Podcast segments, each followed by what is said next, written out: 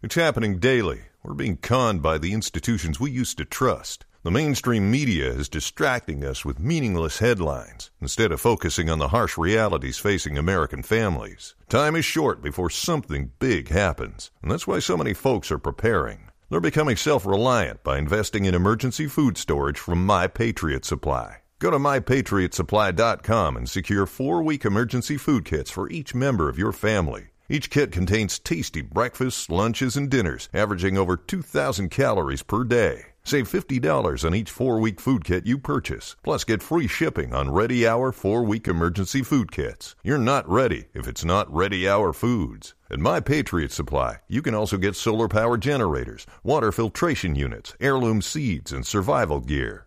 Order by three p.m., and your unmarked boxes ship the same day.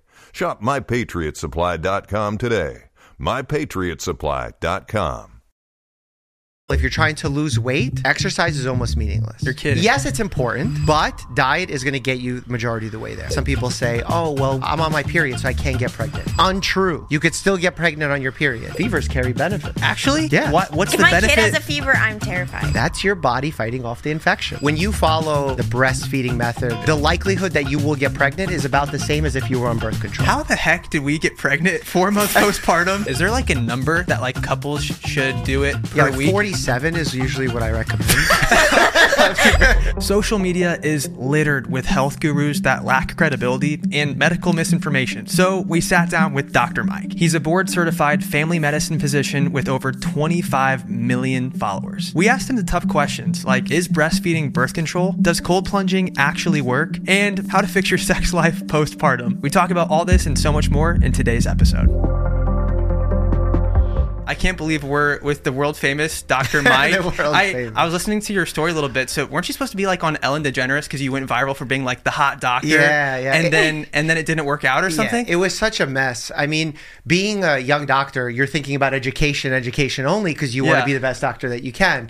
And I had this moment of virality, which is weird to say as a doctor going viral. Like that sounds like something bad, right? Yeah. Viral yeah, with the literally. pandemic. Yeah. I got invited to do all these talk shows and I didn't know what to pick. So I picked Ellen DeGeneres show. And I'm like, all right, this is it. This is my moment. I'm going to show my medical knowledge, why I'm the youngest doctor in my program, why I published research at a young age. And then they call me the day before and they're like, hey, so um, Hillary Clinton is announcing her run for presidency. She's never done daytime talk show. So we're kicking you off because the other guests are like Pink and Jimmy Kimmel. Oh my gosh. I'm like, oh, no problem. I'm going to call Steve Harvey back and say, like, I'll do your show now. I call back Steve Harvey. They're like, no, no, no, you're last week's news. We're no longer interested. Oh. And I got a really quick lesson in what it's like to get fifteen minutes of fame in media. Oh, my Rough. goodness. And that's why you started your YouTube channel, right? Well, I started doing a few T V shows then, and I wanted to put oh. out a meaningful message about preventive care, learning about health and your body and how we can actually take control of our own health. Things that I was passionate about. But all the T V networks were gatekeeping and they were like, well, you know, you're not the world's most famous doctor. You're not from an Ivy League education. Why would we use you? And they essentially started kicking me off the shows. And I said, well, okay, I'll do it on my own and be a disruptor because that's what I felt social media was the place for. Now looking back, what is this, like six, seven years later? Uh, we have three billion views, long form views on the channel. Holy cow. We're coming up on twelve million subscribers and it's for education. They're not there anymore for the sexy doctor bit. That was the silly thing that started it. Yeah. But now people are wanting to learn. And I'm excited about that because that was always my passion from day one. And that's what we're hoping to do today is learn from you because you're yes. you're a very smart guy. You have just the craziest credentials. I'm curious. I wanted to open with, how the heck did we get pregnant four months postpartum? How did that happen? Well, okay. So this is... um. a thing that we don't communicate well in healthcare in general. It's the communication of risk and what it mm-hmm. means to uh, have a chance at something happening. When you follow um, the breastfeeding method, the technical name for it is lactational amenorrhea method, LAM. Okay. And what is supposed to happen is if you're breastfeeding the exact correct amount, which means a set of every four hours during the day, every six hours at night, for the six months, exclusively breastfeeding, no supplementation, nothing else, the likelihood that you will get pregnant is about the same as if you were on birth control. Are you kidding me? But that doesn't mean it's one hundred percent effective. It also doesn't work past six months very well.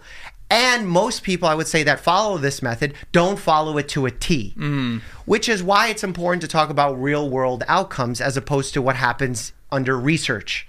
Yeah. Like outcomes.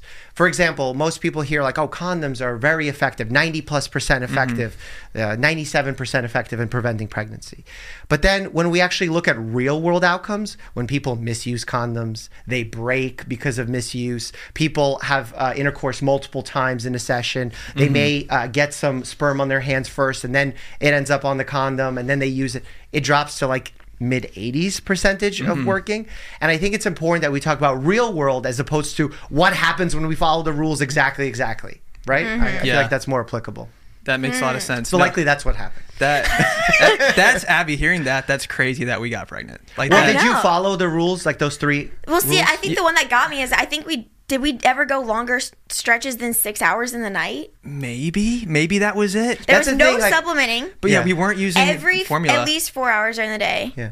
And it was under six months. I, the only thing I can think of is maybe we went a longer than six hour stretch in the night. And we were, and it's told, still ninety-eight percent. So you had yeah. the two percent chance there. Crazy. But we Two were to- out of one hundred people. Yeah, I mean, we were told by Abby's doctor that, like, she was like, don't rely on uh, yeah, breastfeeding as a method. And we knew that. And we knew of people that had gotten pregnant Um, while breastfeeding before, so we knew that, but we also thought it was literally two. We're like, uh, it we're was comfortable it with was the, two times, that two percent. Two times unpro- uh, unprotected, and that's that's what happened, which is crazy. Yeah. Under those circumstances, and, which is pretty crazy. And it's having kids that close in age is so much fun, and I'm so thankful for it. But the initial shock, like, oh my god, that's probably not also good for you having back to back. Yeah, yeah. The general guidance from, like, I don't know, the F D A or the C D C, who puts out guidance on this, is like, eighteen months in between is ideal to letting mm-hmm. things heal and stuff. Yeah. But, you know, the body will throw you in for surprises. Wait, eighteen months before getting pregnant again, or before mm-hmm. like having another baby? Yeah. Oh, okay. Wow. Mm-hmm.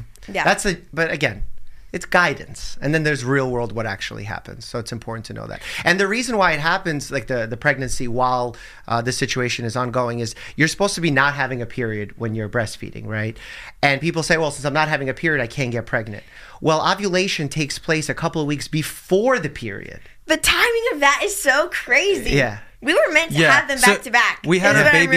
Yeah, we had our baby early July, and then we found out we were pregnant early December. So that meant that Abby, like, technically got pregnant beginning of November. So yeah, four months. But see, I and hadn't started my period, so I was like, yeah. must yeah, have been now, the timing was perfect. Have you, wait, you haven't had a period in how many years? It's like four years or something? Yeah. That's ridiculous. But I've had two babies. Yeah, cool. Because Abby also has an I U D in that, like, okay. made yeah. her stop getting her period, which yeah. I was so curious too. Speaking of, like, I U Ds, and you brought up birth control. yeah. yeah, like, th- I feel like there's been a lot in the media recently about how all of that can affect your hormones and your and your mood, and, and there's all these different effects that can potentially happen when you are on birth control, whether that's the pill or an I U D. And so I'm curious if you could just speak to that, because so many people are like, what there's should like I do? There's like a lot of criticism now about birth control, yeah. hormonal. Yeah. Well, I feel like it's short-sighted, the criticism, and a lot of it is fear-mongering based and misinformation based. So it's like twisting out percentages of what actually is happening mm. uh, and not taking into consideration the flip side of the equation. Basically, when you're thinking about uh, developing a risk of some medical condition, you also have to think about, if you don't do the intervention, what is the mm. risk, right? Mm. So, like, if you have unintended pregnancies, you may need medical procedures. Uh, pregnancy itself is a high-risk medical event. There's things that happen from an unintended pregnancy that are mm-hmm. risky. And most people don't think about that. They don't think about the unintended consequences of not taking a birth control. What I see mostly in the social media space is the rise of these health gurus that claim to have all the answers, when modern science either doesn't have the answers or wants to bring nuance to the conversation. Like, if you ask me a question today, uh, is thing X good? Or is medical procedure X good? I will never say it's good or bad. Mm-hmm. It's for whom, in what scenario, uh, why would you want to do it? Mm-hmm. Are you okay with the mm-hmm. risks? Are you okay with the potential benefits? Meanwhile, the health gurus that make TikTok videos and claim to have all the answers are like, it's absolutely terrible for you. This is what you got to do. Never take this. Take this magic pill. This is going to fix everything. And that certainty and the overconfidence is actually a form of trust hacking, mm-hmm. where if you go see a doctor and your doctor is kind of unsure and that person is so confident, you're more likely, from like lizard brain perspective, to believe the person who's way more confident. Mm. But what I'm trying to tr- train people to think when they're looking at and evaluating different experts is the person who's bringing all the nuance is actually the one that is most accurate. Because in medicine, we're trained to think in maybes. Mm. So, for example, if a patient comes in with abdominal pain, I'm not going to be overly confident and say the exact diagnosis. Mm. I'm going to say one, that's the most likely, two, three, four others that are part of my differential, other things it can be. And then also talk about treatments and say, this is a treatment that works X percent of the time, not this is definitely going to work mm. for you. Right. And that sort of nuance is a little unsettling for people because no one likes to be uncertain. Mm-hmm. But we have to be comfortable with a level of uncertainty because we're doing the best that we can with the inf- information we have on hand. Mm. That's the correct way to practice medicine. It's crazy too because we've had friends that have had an I U D and gotten pregnant on the I U D when, like, that, from my understanding, is the most effective method of birth control, yeah. other than abstinence, I'm sure, because that, like, how do you get pregnant if you're not actually doing exactly. it? Um, I was about to throw in a joke yeah. about that. But yeah. yeah. Yeah. That's what we were taught in high school, but I feel like not many of my classmates followed that. Yeah. But anyway, um, but uh, how how does that happen? Like, how does somebody get pregnant on an I U D? Because that, like, theoretically shouldn't happen, right? I mean, anything that's ninety-nine percent doesn't mean that it's one hundred percent. So we have to keep in mind that things happen in, in these scenarios and there's always a risk. Um, like you said, it's one of the more effective birth control methods. The reason why we like those methods is because they're considered um, like long-acting, reversible contraceptives, meaning that you put them in, you don't have to think about it versus remembering have, having to take the pill every mm-hmm. single day at around the same time to get the biggest benefit. And they're reversible. So you could always remove an I U D or you could take the implant out. So we like those because there's less chance of human error mm. in those situations. But it doesn't mean they're one hundred percent perfect.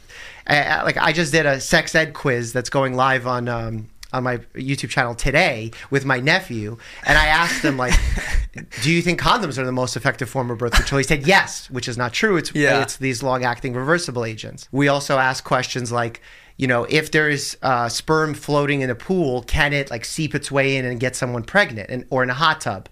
The answer is no, but he was like, oh my God, maybe, I don't know, I can't. So there's a lot of misinformation swirling on there, for, uh, online and in people's minds that we have to, like, really get out there as doctors and do a little better job at educating on. Yeah. I'm going to throw a curveball at you, and I'm so curious what your what your thoughts are on this, but we just had somebody on the podcast that was in this whole controversy where this woman claimed that she got pregnant, and she said that even though they didn't actually do it, uh, because they did other acts where his, you know, oh, substance God. got on her, and then she said it somehow got in, in, inside of her somehow. Like, what is the likelihood of that? Yeah. Very little. Like, if you're rounding down to a whole number, it's probably zero, but it can happen. So, like I talked about earlier, like if you have semen or sperm on your fingers and then you put on a condom for the second time, so it's very possible that mm, that could happen. Okay. Um, especially if you're not using, like, a spermicidal lubricant that's actually going to kill the sperm. Okay. Um, also, like, some people say, oh, well, we're I'm on my period, so I can't get pregnant. Untrue. You could still get pregnant on your period. Because remember, most people, when they're saying they're on their period, it's because it's the act of bleeding. Mm. But just because you may be having some bleeding, that could be spotting, that could be something else, and oh. you're not actually having your period. So there is no, like, one hundred percent way to time it where you're not going to get pregnant. Every time you're having unprotected sex, and even when you're having protected sex, there's a possibility that you're getting pregnant. So then how do you feel about those birth control mes- methods where they, like, give you a green light or red light? Oh, yeah, like natural family family planning. planning that? Yeah. So there's no yeah. way to predict it. Yeah, I mean, look, that's an imperfect system. There's better ways, like with the long-acting agents. Um, stacking things, like if you have an I U D oh, yeah. plus a barrier method like a condom is usually the best way because you're you're getting really good odds there. Mm, and yeah. on top of it, you're also getting S T I protection, which most people don't think about. They think, oh, well, I got the contraception checked off. I did the I U D or I have the implant in. But then what about sexually transmitted infections? Also important to think about because they do impact folks' lives. And it's mm-hmm. easy enough to put on a condom and be safe that way. Mm. So. And speaking on sexually transmitted disease, obviously the condom is a great way to protect against that. Are there other methods too, in addition to condoms, that barrier. people can? That's, that's it. That's it. Okay. Mm-hmm. Yeah, because isn't there like there's a there's a condom for men in I think I learned in health class. Well, in yeah, high school. I there's put like them a in female, the same category. There's a female one too, yeah, but yeah. I'm I'm sure the male condom is probably more effective. It's more popular. I, okay. I I just it's not something that even most people discuss, but it empowers females to be able to bring their own tool to the yeah. game if the the male is unprepared. There's also dental dams, like if you're going to go oral sex wise. Oh yeah, okay. Um, they're just again not as popular, but definitely an option. Again, barrier is the key. We we put yeah. condoms kind of in that category. Mm-hmm. This episode of the Unplanned Podcast is brought to you by Huggies Little Movers. Nothing is worse than when there's a blowout and the poop gets all over your kid's clothes, and then it gets on your hands, and it gets on the carpet, and then on the rug. It's a mess, okay? And bottom line is, you want to make sure you're using some good diapers on your little kiddo. Accidents will happen. It's not a matter of if, but when. There is a heck ton of diapers in this household. We got a lot of them. We've got two babies that just go through them quite a bit. Consider us the official diaper testers yes. for you guys, and we can say that Huggies is top tier. We've had Augie in the Huggies Little Movers for a while, and we've been blowout Never, free. And we've we used blow- to have so many with Griffin. I know, because we were buying the cheap stuff with Griffin. We were like, oh, we can get away with this. Let's no, just get, let's find the cheapest diapers we can find on Amazon. But on, that's on whatever. The thing, Huggies are so affordable. Yeah. And they're still so good. And that's because Huggies knows that babies come in all shapes and sizes, and their tushies do too. Yep. Huggies' best-fitting diaper is their Little Movers. With its curved and stretchy fit, moms know that there's nothing worse than an ill-fitting diaper. Dads, too. Give me nuts. Especially yep. for your active babies. I love Huggies because I can rely on them to keep my baby covered while he moves around. Yes. They also feel so comfortable in them. There's never any rashing or rubbing around the diapers, and they're very comfy no matter how much they're moving around, and they are moving a lot. They also offer up to twelve-hour protection against leaks, which is an absolute game changer, especially when you're getting longer stretches of sleep. We feel very thankful for Huggies Little Movers in the night. Yes, we do. They also have nighttime diapers, which we have as well. Oh, yes. I forgot about those. With Pooh Bear on them. Aww. Huggies have the Lion King. Griffin's has the Aww, Pooh Bear. Oh, you're right. That's so, so cute. cute. So get your baby's butt into Huggies. Best fitting diaper, Huggies, Little Movers. We got you, baby. Back to the episode. So if I'm a woman that wants to, you know, have some sort of birth control but not mess with my hormones, and I'm I'm afraid of like hormonal methods, like what what should I do? Like what, what would you say to that? Yeah, woman? Well, first of all, if I I'll do it like role play almost. If I have a patient that comes in and is worried about hormonal issues with birth control, there has to be some questions down the line of like, what sparked this worry? What exactly are you worried about? And I tried to get down to the foundation of where the worry's coming from. Mm.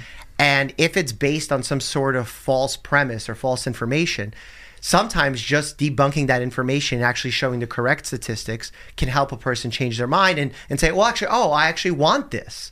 But there are non-hormonal methods. Um, the first one that comes to mind is like the Paragard, the copper I U D, which is something we do in our office quite often. That's a non-hormonal I U D, which is a long-acting, reversible form of contraception with great statistics. Condoms, also great in that regard as well. And again, you're getting the extra benefit of S T I protection as well. So you don't have any st- like staunch beliefs about hormonal birth control being? No, absolutely not. Because Uh, it's not about having staunch beliefs in healthcare. It's about knowing what the truth is through good quality evidence and then presenting that good quality evidence for the person sitting in front of you. In fact, like the whole art of medicine is taking generalized information and then individualizing it to you if you were my patient. Mm. Because the things that happen on a general level don't necessarily always happen on an individual level. I'll give you an example. So you've heard of people having high blood pressure and lowering it being important, right? To, to a healthy yeah. range, right? Because if you have elevated blood pressure, that can, like the diagnosis of hypertension, that can raise your risk of having a heart attack and stroke. So we've seen in medical research that if you control someone's blood pressure to a set number from having hypertension to a better number, it reduces their risk of having heart attack or stroke in the general population by like around thirty percent, let's say.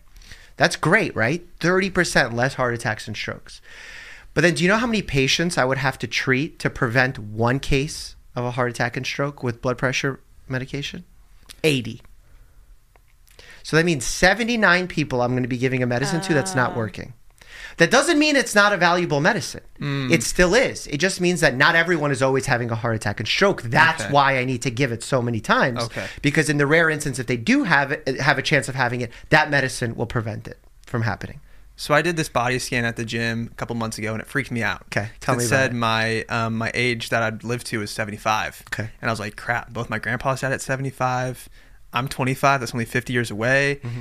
And it got me thinking about like my heart health, and I'm wondering like, is that one of the biggest causes of of death? I guess like is everybody just dying from a heart attack? Yeah, or number a stroke? one cause like, of uh, death in globally and in the United States is heart disease. And what's the best way you can prolong that so you have the longest life possible? I don't only think about the longest life possible as a doctor. I think about length of life, but also quality of life, right? Okay. I don't want to just extend your life indefinitely because that's also not always the healthiest thing to do, and mm-hmm. it's not something you may want to do. So I think about quality of life and length of life. And the way that we think about heart disease is maintaining a healthy lifestyle, because lifestyle modifications are the greatest drivers of heart disease. So if we control our cholesterol numbers, if we control our blood pressure numbers, when I say control, I mean keeping it in a healthy range.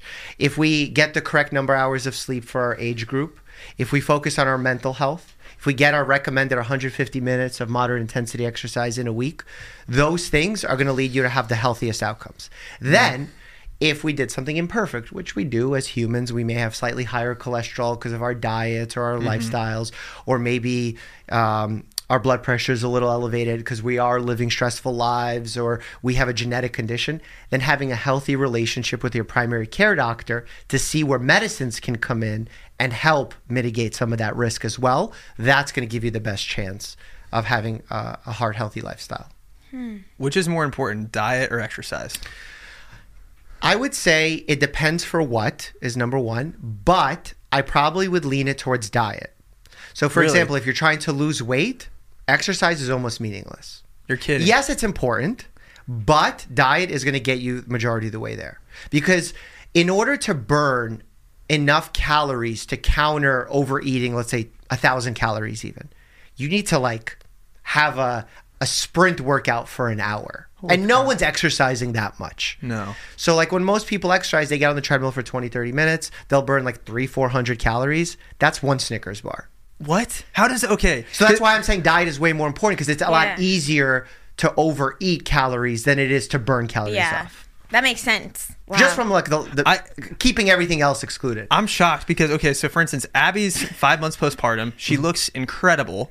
And she works out five days a week, which okay. like to me, that motivates me to get to the, my butt to the gym okay, because like I normally wouldn't do that. But I'm like, my wife works out so much. Like I can't be a lazy bum yeah. and just sit back and do nothing. It's okay, Matt. You can so, get fat. It's I, no, she tells me, I'm like, I don't want to be fat. Like I, I, I want to look good for you. I'm like, I want to look good for you. That's great that you guys are but, motivating like, each other with but she, no, it's so, she's so motivating. And I'm like, I have attributed her looking so good because she works out so much.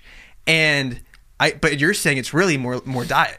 Well, it's more, but it's not either or. I don't think okay. you, that's like a kind of a false dichotomy. I think you should do both, because I've said this before. If I was to take all the benefits that you get from exercise and put in a pill, I'd be a trillionaire right now, richest person on earth, because there's so many benefits to exercise outside of weight loss, outside of strength gains. It helps your sex life. It helps your mental state. It helps maintain social bonds because you work out together. Mm-hmm. Like all of those things, if I could take all those benefits and put them into something that you could just take, oh my God, it's incredible.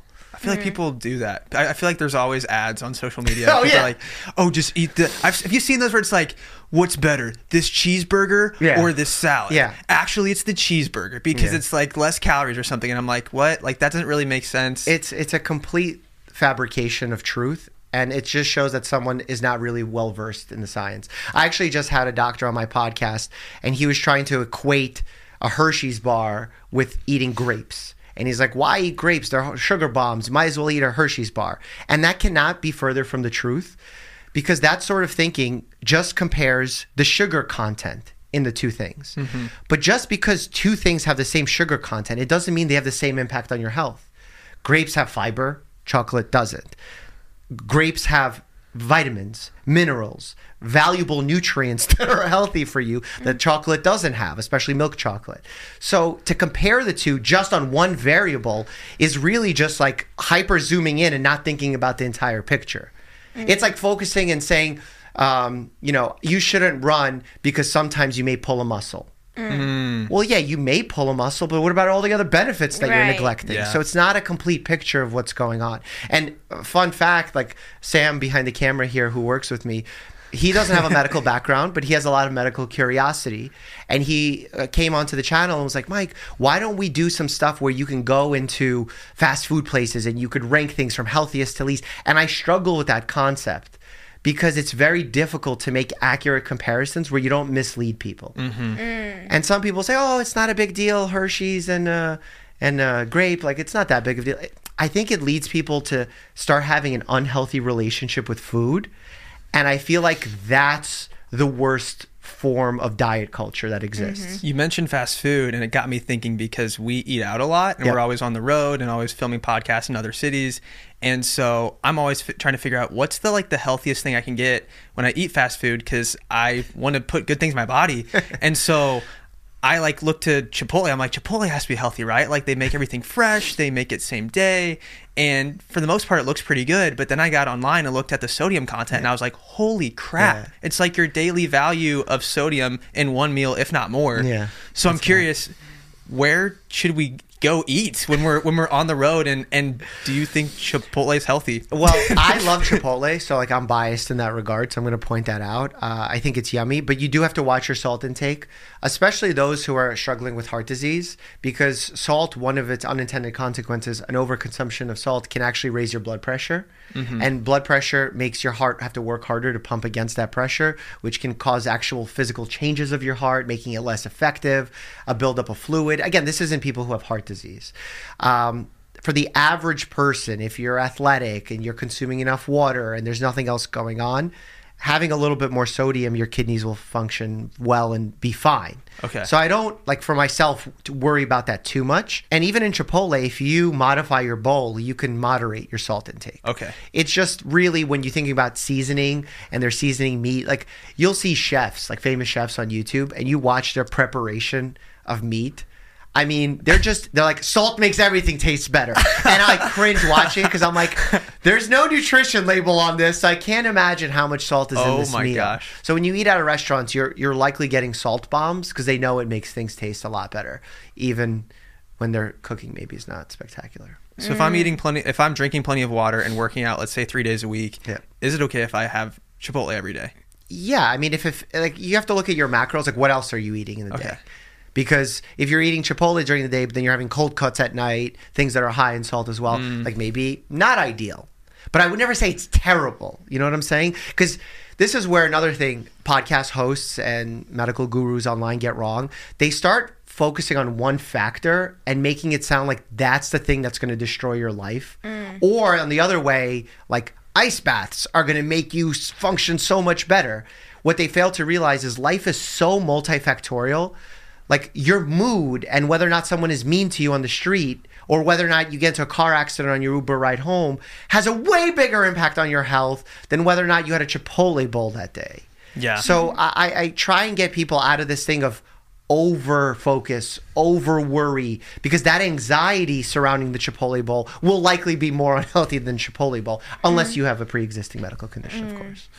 You yeah. see how doctors are annoying and how they answer questions? No, I appreciate that perspective, though, because I think it's so easy on social media, especially, like, I'm all my stuff recently has been breastfeeding and babies and mm-hmm. stuff, and it just, it's, like, fear-mongering in yeah. a way, like, I don't know, making you, like, afraid of medical intervention or, like, this is the only way to do it, or, like, we even got criticism about our own oh, experience. Tell me what the criticism was. I don't know. I had a C-section, and okay. then people were oh, like, no, yeah. that's like, you can't, like, C-section is like the absolute worst. You have to avoid it at all costs. And you had the C-section because you were worried about shoulder dystocia from the yeah. first pregnancy? Mm-hmm. Yeah, so that's an important topic to talk about. Uh, shoulder dystocia is an emergency where, despite having the head come out, the shoulders essentially get stuck in the birth canal, and that creates risk for brachial plexus injury, which is the nerve that supplies the rest of the arm.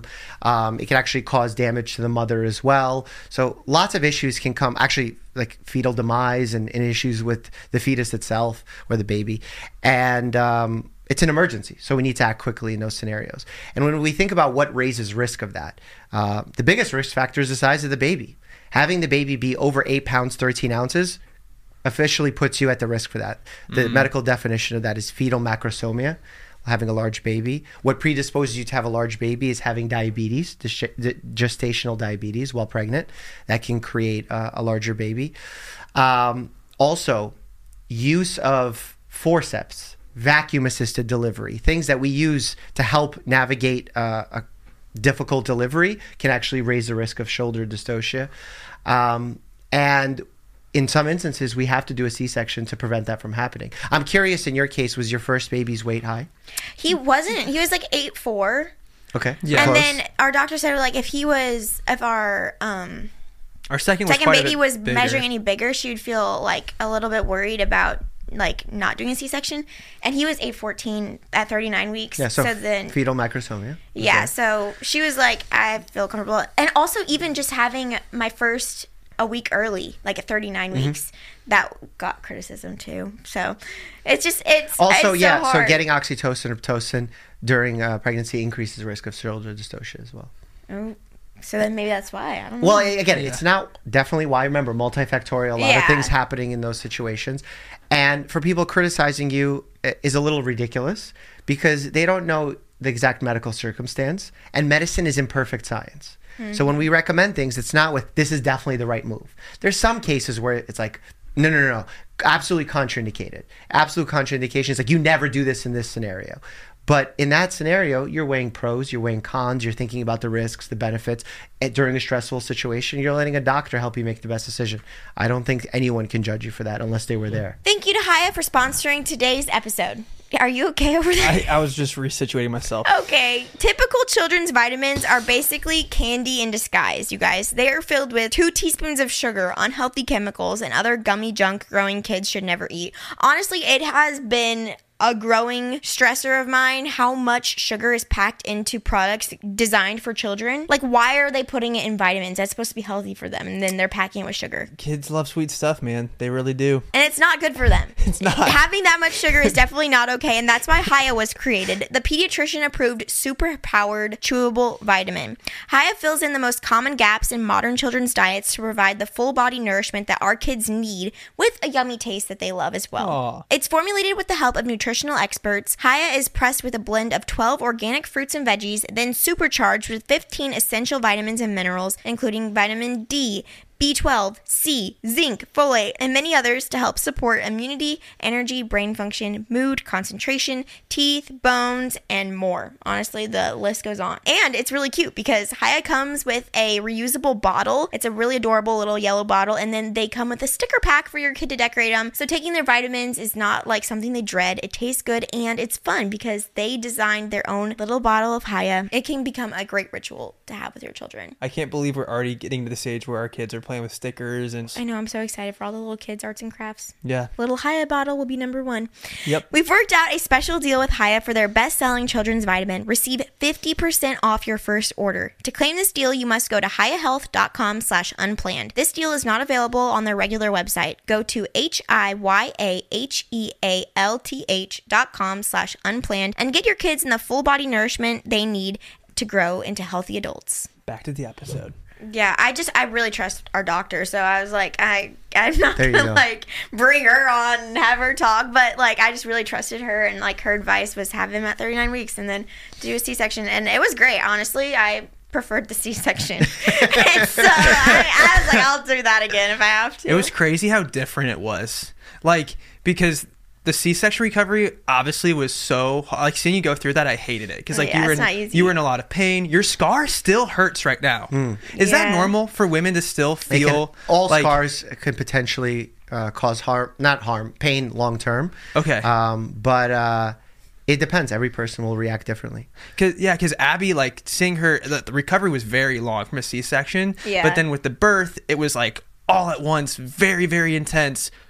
So much blood everywhere. It was crazy. I, it was like a war scene. I think I Matt's did, more traumatized from it than me. Well, I think what I realized too, talking to other people that have babies, like everyone, everyone's experience is completely different. Oh, yeah. And so our experience, I think, just with the nature of like the the the person that you are and your your body shape and the size of our babies and so many other factors, like it seemed like ours just tended to be more on the very intense side for birth. And then we know women that just like the baby came right out and yeah. it was just like very and calm. And they were at their house and, and it was peaceful. And the epidural was like fully in, like fully going and they or, didn't really yeah. feel much. And so it's just like you hear of these like really peaceful births and these like very traumatic like like, the baby's stuck, dad, out of the way. And yeah. like, that's what, that was ours. So that was our Yeah, all that happens. And that's why like home births as a topic has come up a lot in the healthcare community, and yeah. folks are kind of very polarized by the subject. What what do you, what have you guys heard? I'm curious. Abby, take this one. I'm, I feel uh, like you have strong opinions. What on have that. I heard? Like on, on oh, home births. Strong opi- for me, I would be like, absolutely not. I'd be way more scared at home without doctors present yeah. than like if I was like in a medical. Same. If if setting. We would have had the shoulder dystocia at home, I would have been. Terrified. I also would not want to just be alone with you. Well, it's not ideally. It's not alone with yeah. you. Home birth is not home yeah, with okay, hubby. That's true. It's not hubby birth. I know people that have done that though. And I'm well, like, yeah, your I husband? Mean, what? That's that's not recommended. I don't trust this guy. H- at all. Non-medical hubby birth is not something that's I would consider as a proper home birth by right. medical standards. We have a friend that told us about one of their friends um, that had their baby just in a hospital room. They didn't even tell the hospital. No, no, no not brought... hospital. Hotel oh, I'm, room. I'm sorry, hotel, hotel room. room. They booked a hotel. They booked a hotel room. This was on, we used to live in Hawaii on the North Shore, which is like, I think we were kind of far from a hospital. All of our friends had to drive into town forty-five minutes to go to the yeah. closest hospital. But uh, this girl, like at their college, like rented out this, or just booked the hotel, and I guess didn't say anything, brought her like, her pool or whatever, blow up oh pool, and had the baby in the in the um, hotel room. Wow, I mean, that's like, th- to me that like springs in my mind is like people using Ubers as ambulance rides because our healthcare system is so messed up that ambulances are so expensive, so people oh. are Ubering their medical emergencies. That's and Uber has happening. to put out a statement, and if they stop using Uber as a form of medical transportation, as terrible as that is. This Uber driver is just not prepared. For- yeah, do they get there faster than actual ambulances? I mean, I don't know, but it's not safe. Obviously, we wouldn't yeah. recommend that because Uber drivers are focused on driving and not delivering medical care. So how much That's, is an ambulance? It could be really expensive. Like the ranges is like five hundred to eighteen hundred dollars. Like it, it could be really expensive. And you have to pay that. It's not like you can just yeah, oh I mean, sorry. Have to pay is like oh okay. Yeah, I mean you have to pay it. Okay. Yeah, that's a lot of money. I mean insurance should cover it, but one time when we used to we used to work uh, we worked at a pizza restaurant in college, and this guy came in. He was like, "Call an ambulance! Like I'm not feeling well." And I was like so scared. I was like, I called nine one one right away. But I was wondering, like, did he come into the store because he was hoping the payment would fall on the pizza restaurant, or would it still fall on, on him? No, it would still fall on him. Okay. The only situation where like the pizza place gets involved is if there was an injury or okay. illness due to some negligence or yeah. their private property. And he just came off the street, but he he looked like he the way he appeared, at least I thought he probably had a phone, so I was like, I wonder why he wants us to call, but maybe he just didn't have his phone yeah. on him or something. Um but that's that's so interesting. I yeah. did not realize people were Wait, were doing I want to know your thoughts on home birth. Um my thoughts again are going to be very nuanced. I won't give a good or bad answer on it. For good quality research, what we've seen is that in areas where there is already a system set up for home births, either midwives, doulas, some kind of advanced practitioners perhaps mm-hmm. that are there to help guide the process. In a low-risk pregnancy, in those situations, three things happen risk-wise. Number one is you have a decreased risk of medical intervention, meaning that kind of makes sense, right? If you're not in a hospital, you're less likely to get forceps, you're less likely to use vacuums because you're you're in a hospital. Uh, second is there's less injuries to, slightly, to the birthing person. So mothers are less likely to have third degree tears, et cetera. And then the final one is either equal or slightly higher risk of neonatal mortality, like the baby's uh, dying. Oh, really? Either equal risk or slightly higher. Mm. So people... But there's a lot of factors here. Okay. It has to be follow all those categories of like the uh, low-risk pregnancy, um, having uh, a system in place that is not just dad delivering the baby. Yeah. You have a trained professional there. You have a plan on what to do if there's a complication. Because when they look at the research, there there is a significant percentage in the double digits of people having to go to the hospital, mm. either mid-pregnancy or post-pregnancy. So those things do happen. I think there was another YouTube couple that wanted to have a home birth and then they weren't able I think to. It happens a lot. And they had to go have a C-section. So in the so, United States, it's really yeah. rare. The percentage is like one percent of, of births are home births. In the Netherlands, I believe it's the highest uh, to the tune of like fourteen percent. Oh, wow. Are home births, yeah. And they just have a midwife there? Is that typically what someone has with, yeah, the, with yeah, the home birth? Yeah, and they have that plan in place of what to do if things get complicated, someone well experienced. There's a state in the United States that has, I forget which one, that has a really good system in place already for home births. And they see obviously better outcomes than all the other states, mm-hmm, because they have the system in place. Mm. Yeah, I can see I'd be very comfortable to be in your own home, to have that peace and not be in some... You know, for some people, I, I think hospitals can be scary. And so yeah. just getting to, yeah, give birth at your home, I can see the appeal of that for sure, especially if you have a low-risk pregnancy and your doctor has told you that, yeah, you're low risk. So. Yeah, I think that's like the, the biggest takeaway for folks is if you're considering it, discuss it with your doctor and don't just ask your doctor, do you recommend this? Mm. If you want to ask that, that's fine, but then ask why or why not. Like, allow them to state their reasons of concern. Well, you're not totally low risk. You have problem X, Y, and Z, or I'm concerned about X, Y, and Z. Or, yes, I am fine with this because you follow all the protocols that the guidelines set forward, mm-hmm, and that you are low risk and you have this plan in place. So, like, always ask one question, but then with follow-ups intended as well for doctors. Mm-hmm.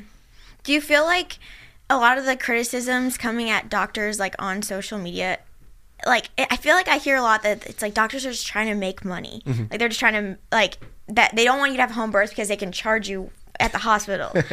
Yeah, no, that's like a, a little bit of a conspiracy. Yeah. Um, in general, doctors, like, I guess that more so before, but now are still, people are talking about, like, money-hungry pharma, this and that, and I always see the hypocrisy in those statements because the people who are usually saying that are selling you something also, mm. like some miracle supplement where it's also oh. a billion dollar industry. Yeah. So they're like, don't trust pharma because they're making money off you. It's like, but you're making millions and billions off me yeah. too.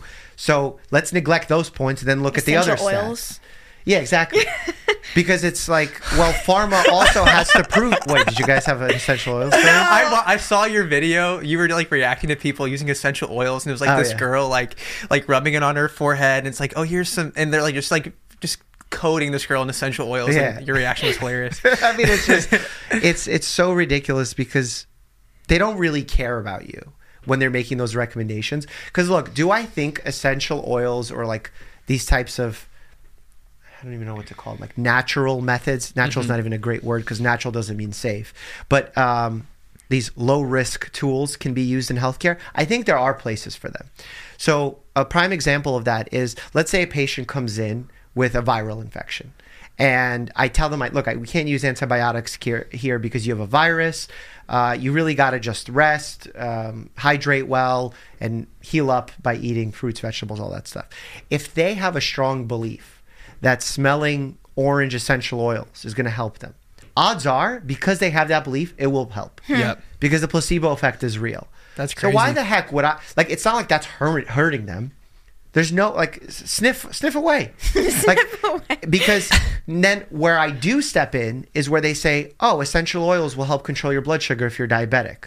And that person ends up in a diabetic coma mm. from D K A, diabetic ketoacidosis, and now that person dies because of this belief in essential oils. That's where I step in. Yeah. But if it's low risk, if it's for comfort, if for symptom control, mental health support, please, by all means, do it. That is crazy. Yeah. I was actually about to ask that about the placebo effect because there has to be research that backs that up. Like, oh, when absolutely. You, when you believe they worked something. On me. Oh, yeah, I'm sure. Abby, I feel like the placebo effect works wonders on you. My mind. No, Abby, when she was a kid, um, what's it called again where you couldn't sleep? I had insomnia yeah. like for a whole summer as a kid. And I would literally stay up, what felt like all night. I probably fell asleep, obviously, at some point. And my mom was like, Abby, I have this perfect sleeping pill, and it'll make you fall asleep tonight. After, like, a couple months of this, it was a Tic Tac. I found out, like, seven years later. Well, it was delicious, I fell asleep sure. that night. I couldn't tell. I took it like a pill. I wouldn't. Oh, you you swallowed it. I she swallowed it. Was a pill. That's what I was going to say. I was going to do the doctor thing and warn you, like, you should never put a sucky candy in before you go to sleep because if you fall asleep, you could choke on it. Yeah. But you swallowed it. So swallowed it like a pill, and well, then yeah. I fell asleep. It was her insomnia pills that were given to her by the doctor. But that it, it, placebo effect works thirty percent of the time. Crazy. Wow. So it has a thirty percent efficacy rate. That's why when we test medications and things to see if they actually work, we do something called a randomized double-blinded study, randomized controlled double-blinded study.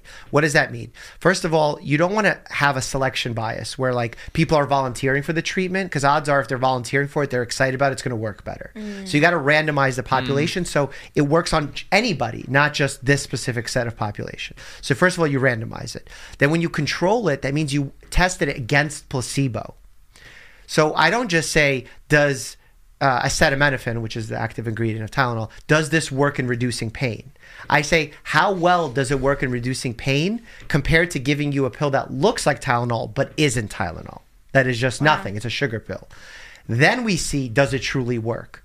Because when I say that ending statement, the double-blinded, the researchers don't know which is the actual Tylenol pill that has the active medication, and the participants don't know. So they're both blinded. Oh. That's cool. And in the end, we open it up and we see, well, which group had pain control? And we'll compare which one actually reduced pain. So if it's placebo, we, then we know Tylenol doesn't work for that. Well, ah. we actually do know, but in this scenario. I love that so yeah. much, because I feel like bias plays into everything in our world. And so when there's just strict data behind stuff like yeah. that, and no bias, no, oh, I feel this way, so I think it's true. Like, I love that. That's how our medical system or whatever. Well, we try our best. That. I wouldn't say we have yeah. no bias. That would okay. be giving us too much credit. Yeah. We just try our best to be as hyper aware of all the bias that can exist and take that to, into consideration. There's even some really like cool biases that I've studied that I've talked about on the channel. Like, you've heard of people saying, uh, oh, the one hundred five year old is here today to tell us the one secret that has allowed them to live longer. You know, that actually is a bias. There's a name for it. It's called survivorship bias. Yep. And we think that because this person lived to one hundred five, they must have the key. Whereas all their friends that did the same thing all didn't live to one hundred five. And that's the huge majority of them. Yep. So that's odds are not the secret. And there's a, a cool study that actually tested this using, I believe it was Oscar winners. Have you heard about this? Uh-uh. No. It's such a fun one. So basically what they tested was, there was a theory that Oscar liver, uh, Oscar winners live longer than those who don't win an Oscar. And they tested this, and it was true. Those who won the Oscars live longer on average than their colleagues that didn't win Oscars. So they were like, oh my God, it's the Oscars effect. Look at that. Like, if you win an award, you get it. Can you guys guess why that's complete B S? Uh, and why me. That's survivorship bias? Um, I don't know. I don't see. Is that just like correlation does not? They, oh, that's prove, a cool one. Okay. Well, no, you were going to say correlation does not equal causation. Yeah. That's true. So just because two events happen at the same time doesn't mean they cause each other to happen at the same time. Yeah. So frequently in the summer, we have a lot more ice cream sales, right? Because people eat ice cream in the summer. There's also more shark attacks because people go in the water. Mm. So because there are more shark attacks doesn't right. mean that there's more ice cream sales, right. but yeah. they're both correlated. Yeah. They don't cause each other to happen. Yeah. Okay. So it's important we always think about that in medicine, but that's not the answer to this. Thank you to Liquid I V for sponsoring this portion of today's episode. We had a debate the other day about which Liquid I V flavor was the best, and you guys in the comments were saying, no, it's this one, no, it's this one. But I, I'm proud to announce that we actually found out it's peach. No! It's actually peach, which is super... I love the peach. It's the best flavor. That one's sugar-free too, which is really good, but it, I actually like the sugar-free grape one. Honestly, all of the Liquid I V flavors are so good. If you don't know what Liquid I V is, it's basically it's a packet that yes. you pour into sixteen ounces of water or however much you want. I put in forty ounces actually, because I just like it's still pretty strong. But not only do they taste good, they're very hydrating. It gives you three times the electrolytes of the leading sports drink, and it's just in a little packet, so easy to travel with. Throw it in your diaper bag, throw it in your purse. Heck, throw it in your little Lulu fanny pack. Yeah, I have that's right. some that's in there. That's what you do. I, I do. see you do that. I have a Liquid I V literally every single day, and they have eight vitamins and nutrients. They're non-G M O and free from gluten, dairy, and soy. No artificial sweeteners. And yeah, like I said, I love the sugar-free option, but I also like all the other options as well. It's just nice to have an option that doesn't have sugar. But peach sugar. is the best flavor. It's a fact. And so is green grape. And they're very convenient, delicious flavors. And honestly, I think they're amazing, especially if you're nursing. I think it keeps my milk supply up, so what's, that's why I always throw them in. And what's the quote? It's like it's more hydrating than water alone. That, they're very hydrating. Yeah. Let's just say that. That's why it's called Liquid I V. And they're also great if you've had a crazy weekend. Yeah, my brother told me that. He said that he'll have friends that will have a crazy party night, woo, and then the next day they're, yeah. they're down in some Liquid I V. I've heard they're great for that as well. Yeah. Weekends are for going wild. Have a game plan for Monday with Liquid I V. Grab your Liquid I V Hydration Multiplier sugar-free in bulk nationwide at Costco, or get yeah. twenty percent off your first order when you go to liquid I V dot com and use code UNPLANNED at checkout. That's twenty percent off your first order when you shop Superior Hydration today using promo code UNPLANNED at liquid I V dot com. Can you buy some more? Order now. Okay, and back to the episode. Uh, this is a form of survivorship bias called immortality bias. Because let's think about this rationally. Most people who win Oscars don't win them early in life. They usually win them later in life. Mm-hmm. So now you have to take into consideration, on average, if let's say they were forty years old when they won the Oscar, what about the forty years of life that they all lived without os- winning an Oscar? Yeah. So once you control for that forty years of life that both people lived without Oscars, and then they actually won their Oscar, did that length of their life be is longer than the people who didn't win an Oscar? And the answer is no. Mm. Oh, okay. That makes a lot more sense so it, now. It was just like uh, a bias in that nature of uh, of the immortality. Not taking into consideration yeah. the life that they lived up until the event that we're studying. You you mentioned Big Pharma earlier, and I heard from somebody once who was like, yeah, Big Pharma already has the, the cure to cancer, yeah. and they're just holding it back because of money. And I'm really curious what your take is on that. Because like to me, I was like, oh, that seems honestly like somewhat logical. I know like Big Pharma makes a freaking crap ton of money. Yeah. So is there any truth in that? Well, let's talk about it non-medically, because I think this is the best way to talk about okay. it. Okay. Um, I'm going to ask this to you, and I feel like you'll be a better example than him in this scenario. If a lot of friends of yours that you're gossiping about, your friend Becky, if a lot of them know the secret, how long is that secret going to stay a secret? Never. Right? Because the more people that know a secret, the less likely it's a secret. So the idea that all of the pharmaceutical industry, which is thousands, tens of thousands of employees, are holding on to this secret, because to develop a cancer cure t- requires tens of thousands of laborers, mm-hmm. are holding this secret. What are the odds are that this thing is staying a mm-hmm. secret? First of all, already on the surface, I'm very skeptical that that's the case. Mm-hmm. And then what did you just say? Pharma's after what? Money. Oh my God, they don't want money? If you so create money. a cancer cure, do you know how much money you'll have? Trillions. Trillions. So like, uh, so they're anti-making yeah. money. They're the world's most adept people at keeping secrets. Like, now we're getting into sci-fi conspiracy territory, right. and yeah. just forgetting the medical science of it all, it's ridiculous. Um, and then when we think about the medical science of it all, uh, I think about when we fix one problem in healthcare, we create another. So for example, we're helping people live longer than they ever lived before if we look at, you know, one hundred years ago, right? We've prolonged life because of some very basic things like antibiotics, sanitation, but also some medical breakthroughs, treatments of certain cancers, uh, viral infections, et cetera, et cetera. So we've done a good job prolonging life. But now what's happening? We're having a spike in neurological degenerative diseases because the brain wasn't meant to live so long. Mm. So that while people are living longer, they're developing degenerative diseases where, because they're living so long, there's a whole new crop of diseases that are starting to spike. Mm-hmm. So in medicine, it's always like whack-a-mole. You fix one problem, you create mm. another. You yeah. fix one pro- That's why hyper-optimization doesn't work in healthcare. When someone's like, I can give you this thing and it's going to make your hormones so much better. It's like, well, your hormones need to be just right, not better. Mm-hmm. If you go the other end of the hormones, you're going to have all these negative effects, because when you whack-a-mole one side, something pops up on the other. Mm-hmm. So ideally, it's like you keep it in a balance. So the idea that if they cure cancer, they're going to be broke afterwards is ridiculous, because we'll have a bunch of other medical conditions that they're going to need to fix. Mm-hmm. So yeah. for those three reasons, I think the whole conspiracy is B S. Yeah. So I've been, you mentioned ice baths earlier, and I've been doing ice baths recently, okay. and I I actually did a whole week. I did a whole week. I, I did a whole week where I ice bathed and then worked out, and then a couple of the days, some of the days the freaking gym had the sauna closed. I was so upset. Oh, okay. But I did I did ice bath, gym, sauna. Okay. And I'm pretty sure I have A D H D. I haven't been diagnosed. I'm actually currently getting diagnosed by a doctor. Abby. He's just put off his patent next to where okay. I have a theory that everybody with A D H D doesn't even get diagnosed because Abby had to set up the appointment for me. I feel bad. I was True. like, it's actually not for me. It's for my husband. I'm not forcing him to do this. He asked me to make this appointment. He just might have A D H D and can't but do it. The craziest thing is that week where I was cold plunge, gym, sauna, I had the best focus that I've had in like years. And I was like, is there some sort, you're talking about like balance of hormones. Is there something to do with, you know, cold plunging, working out, sauna that helps your body, you know, fix whatever's wrong up here or help my A D H D get into check and, and help me focus? Because I was just like, I felt I was I was killing it. I was like, man, this week is awesome. Like, I felt on top of it.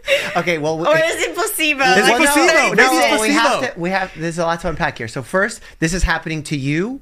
Not something we see with the general population. Okay. Like, I'm not going to say, like, because this happened to you, I'm going to recommend this as a form of A D H D treatment, okay. right? So, like, generalizable, no. Did it work for you? It sounds like it did.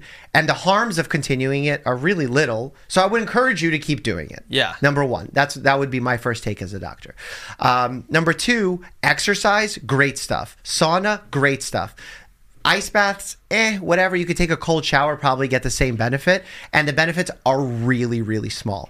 Really? But now, keeping a routine where you're doing the same three things every day, you're getting a lot of benefit from the exercise, you're getting a lot of benefit from the sauna, from heating your body up, having that cycle of things happening to your body. Is that helping you maintain some sort of order that is helping you with your mental health balance? Totally reasonable. But again, not generalizable to the general public. So you think the the whole ice bath trend is B S? I think it's B S because it's over-promising things that are untrue. The mm. research on it is so weak for the things that it does potentially do, number one.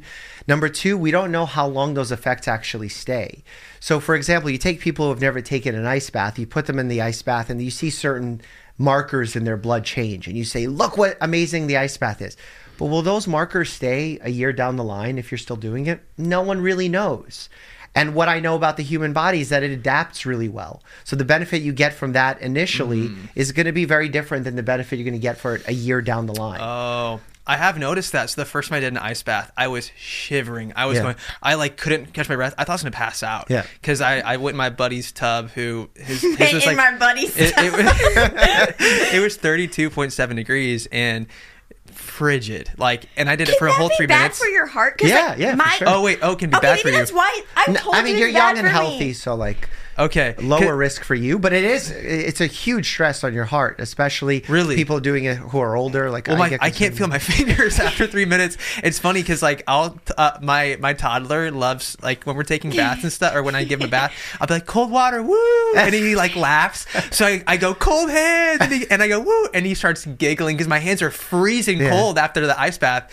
Um, so I that, told you it was bad for my heart because we were pushing oh, each other. I mean, we were pushing each other in the pool, and I was like, Matt, I I Abby. literally can't catch my breath, and I have a really fast heart rate oh already. Gosh. I was like, you're probably going to send me over two hundred just by pushing me in the we, pool. We did this TikTok trend where we like asked each other questions and pushed each other in the pool, but that pool was fifty degrees. It wasn't it was like freezing. thirty. It wasn't thirty-two point seven.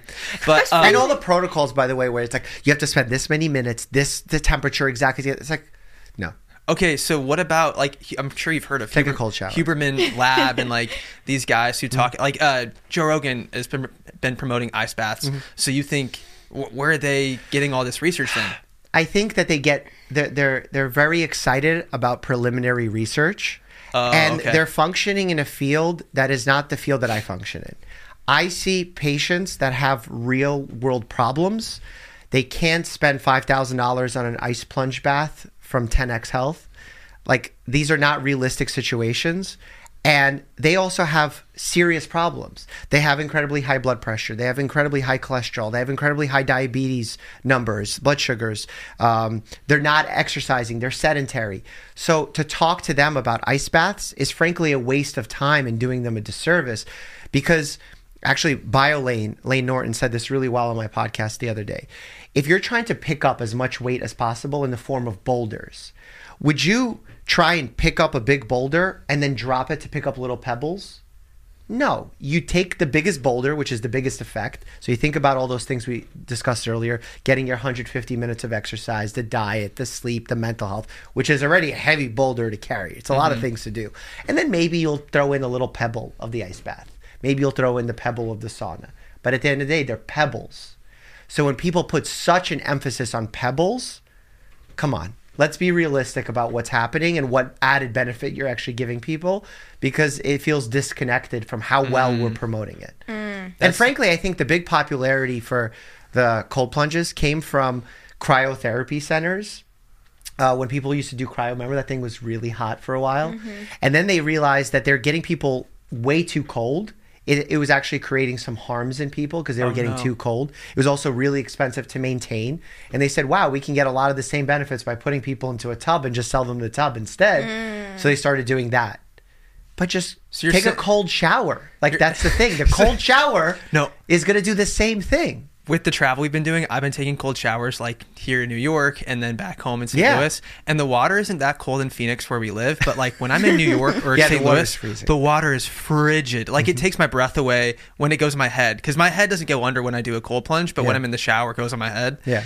It's it's unreal. I'm like, this is like thirty-three degree water right now. I am about to freeze. Like. It, it feels like it.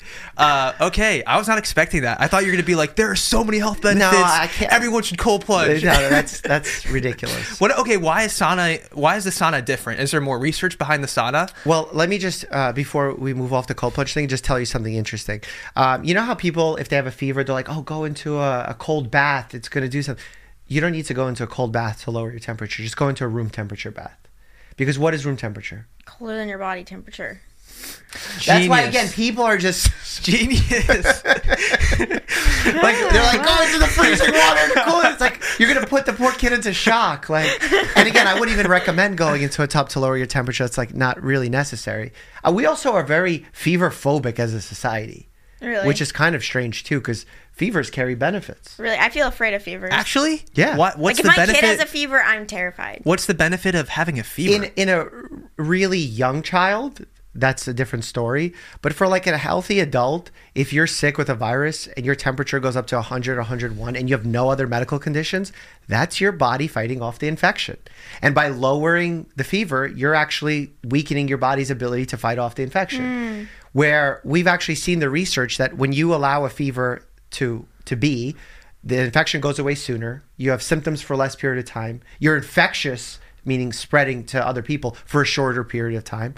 They're back in the day before we had antibiotics, we used to uh, find that you could treat syphilis by giving people malaria, because we had a cure for malaria, and get their fevers real high with the malaria. Wow. That would in, in, in fix their syphilis infection, and then you could treat their malaria, they'd That's feel crazy. Better. So fevers are actually like a survival thing. We we, we you, fevers are a benefit. So so many times I have to tell my patients, like, just because you're a little warm doesn't mean you need to rush to take an antipyretic, uh, anti-fever medication. Hmm. You Again, are so smart. no, no, no. This is the thing. The people that are on social media that are, are good at medical media are oftentimes people that have left the medical field and want to just like usually sell out or make some money. But I'm like excited about the actual medicine. And I've gotten good at communicating yeah. things that way smarter people than me That's have why researched. I love that you're a practicing doctor, and it's not like you just quit being a doctor yeah. and just did social media full time, because it shows how credible you are and how dedicated you are to the craft. You're actually working with real world yeah. patients. Yeah, yeah. I mean, I appreciate you saying that. I think it makes me better because, when, like yesterday, I was seeing patients, and when I was there, I know what things they're wanting to know. I mm-hmm. understand the hesitations they have. I understand their mental health struggles. I also get better at learning how to speak with them so that they understand what I'm saying, so I can bring that to social media. Mm-hmm. So I think both worlds actually help me be more effective in the other world. Mm. What about fasting? I've heard too that in addition to cold plunging, I think Joe Rogan or the guy that owns the U F C, I forget, somebody was saying like, oh, if you fast, like, just every once in a autophagy, while, autophagy, it, autophagy. It, it gets rid of uh, cancer, s- stuff that can cause cancer, and has all these health benefits. And to me, it made sense, because I'm like, yeah, humans back in the day probably had periods of time where they didn't have food, and so fasting was probably normal. And maybe okay, pause right there, just on that one statement. What did you say about humans back in the day? Had times where they didn't have any food. Okay, were those people healthy? Probably died really young. Probably died in their twenties. Why are we constantly going back and be like, yo, paleo, this is what they did two thousand years ago? It's like, their average lifespan is like twenty-seven. Why are we hyped it's about natural. It? We're living to like past one hundred now, and we're like, but back then they did this. It's like, okay, like, I don't know. That's cool. Yeah, uh, that's cool that they did okay. that. I mean, uh, so does we fasting... also used to bleed people out back in the day. That's as like so a crazy to I me, mean, right? Again, something. This is not so... even a medical conversation, just a kind of a logical thing. Like, oh my why gosh. Are we constantly, like, I understand looking at evolution, anthropology is important, but like the idea of the reason why this thing is good is because back then that's how it worked is not good medical evidence for me to recommend something. Thank you to Pros for sponsoring today's episode. Why would you settle for mass-produced, one-size-fits-all hair care? That's bogus. It's pretty interesting because there's so many things in your life that you're like, you know, that have to be specific to you. Like, why would we not think that our hair care needs to be the same way? Yeah, and that's why I appreciate Pros, because they really get to know you and make a product that is specific to you and your needs. So here's how it works. So first, Pros starts by asking you some of your hair goals. Like, for me, I use a lot of heat on my hair. I'm washing it all the time because I work out a lot and I just... I need to because I sweat a lot. Some of my goals is to protect against damage and to prevent breakage. So I put that in there. And then also they have an in-depth consultation that follows that asks you about who you are as a person. They even go very in-depth asking about eating habits, even your damage level of your hair, like I was saying, and your exercise. So many questions and so many details go into formulating this perfect shampoo, conditioner, other products for you as well. Something that's really cool about Pros is that it analyzes all of your answers and handpicks clean, sustainably sourced ingredients to help you reach your hair goals. Plus, it smells amazing. I smelled the Pros products and they smell like a legit spa, which I feel like I is really important to me in a hair product. When you smell good, I'm just like, wow, I, I cannot. It's it's awesome. It's exciting. Some of my favorite Pros products are their shampoo, conditioner. They also have a pre-shampoo mask, vitamins, so many different options to get you clean and healthy hair that you're looking for to reach your hair goals. And Pros is so confident that you're going to love your product that if you're not one hundred percent positive Pros is the best hair care you've ever tried, they will take the products back with no questions asked. That's that dope. Is a guarantee, you guys. Let's just so you really have nothing Pros. To lose. You might as well give it a try. So custom made-to-order hair care with Pros is the key to achieving all your hair goals this year. Take your free in-depth hair consultation and get fifty percent off your first subscription order today. Plus, fifteen percent off and free shipping every subscription order after that. Go to prose.com slash unplanned. That's P R O S E dot com slash unplanned for your free in-depth hair consultation and fifty percent off your first subscription order. Back to the episode. Is it good for people maybe like every other month or something to do like a one or two day fast to help flush out toxins or cancer okay. causing stuff? Did you eat know. Today? I did. You're still flushing out toxins. Oh, you're right. Yeah. So yeah. your kidneys, your liver... They're doing a great job. They're keeping you alive. They're flushing mm-hmm. out toxins. Your colon is cleansing itself right now. You don't need to get a colonic cleanse or a coffee enema to do that. Like the body's awesome. Like you don't need any of that stuff. My breakfast. But like if oh, yeah. you if you enjoy it, if it helps you moderate your caloric intake, meaning that like because you're fasting and only eating during eight hours of the day doing that sixteen eight thing, you then eat less calories. Maybe that's a good strategy for you. So really... the calories in, calories out thing that has been so controversial lately is still very true. Mm. It's still a science formula. Now, there's other things around it, and it is more nuanced, but it's still true. And if going keto, if doing intermittent fasting, if following some really restrictive diet is what's easiest for you, which I think the evidence shows that it's not, because all these restrictive diets, people fail and bounce back and regain the weight. If that's what's easiest for you, if you love not eating in the morning and you love eating during an eight hour window, that's, do it. Well, I love it. This morning I had a cinnamon dolce uh, tall latte from Starbucks, and they had this brand Wait, new. Wait, this I, actually. And yeah, and I tried the brand new. It was like maple maple chicken egg sandwich, whatever wow. the breakfast sandwich. Definitely, it, it. I love did that you in healthy. The beginning of this conversation were like, I try to eat the healthiest that I can when I eat out, but then I had a maple vanilla dolce latte with an egg biscuit. Hey, look, we're traveling. Doctor Mike, up? We're traveling. Have you given up the journey? Okay, so maybe I could I could probably do healthy. Like how how. How healthy is that? You know, that's Starbucks. I was actually going to ask about your take on like caffeine. Yeah. Because I feel like well, I think we're heard... upset. Not we're like as a country, we're obsessed with caffeine. We definitely are. We're definitely over caffeinated. Um, let me answer your question first and then we can go to caffeine. Oh, yeah. Um, is that unhealthy? the fact that you ate it today doesn't really matter. Okay. That's the true answer. The fact that if you make that part of your lifestyle, I would advise against it. Okay. But the fact that you did it today, who cares? Remember, life's so multifactorial. So many risks, so many things. You ate good. I heard you mention on your channel that caffeine helps your metabolism. So is it good to, yeah, like having coffee every day? Because sometimes I'm like, I'm like, oh, I shouldn't have coffee because I want to help my body just like, you know, wake me up naturally. And if I can avoid having an energy drink or a coffee today, I, I will. So should you make caffeine part of your diet uh, to help metabolism, I guess? Yeah, like caffeine, much like alcohol, has had kind of a weird relationship with healthcare. If you look at decade by decade, the news articles on caffeine, it's like coffee prolongs life. ten years later, coffee shortens life, causes cancer. Uh, coffee doesn't. It's like, l- let's be honest, what coffee is. Coffee, why we love it is because it has caffeine. That's the primary ingredient that why people reach for coffee. And in general, caffeine is well tolerated by most people. Um, it gives them uh, a boost of energy, of sensation of energy, that they feel more alert, more focused. Uh, in fact, do you know what the number one sports supplement that has the most evidence and research behind it is? Whey protein? Nope. Creatine? Come on. Caffeine. Caffeine. That was stupid. Yeah, that was really dumb. Literally that was... has an effect on athletic performance, and it helps if you take a sp- specific dose before uh, your uh, athletic endeavor. But there's also side effects to caffeine. It can make people feel jittery. It can cause issues with the heart. Overconsumption of caffeine is a problem. And the most important thing about caffeine is it disrupts your sleep.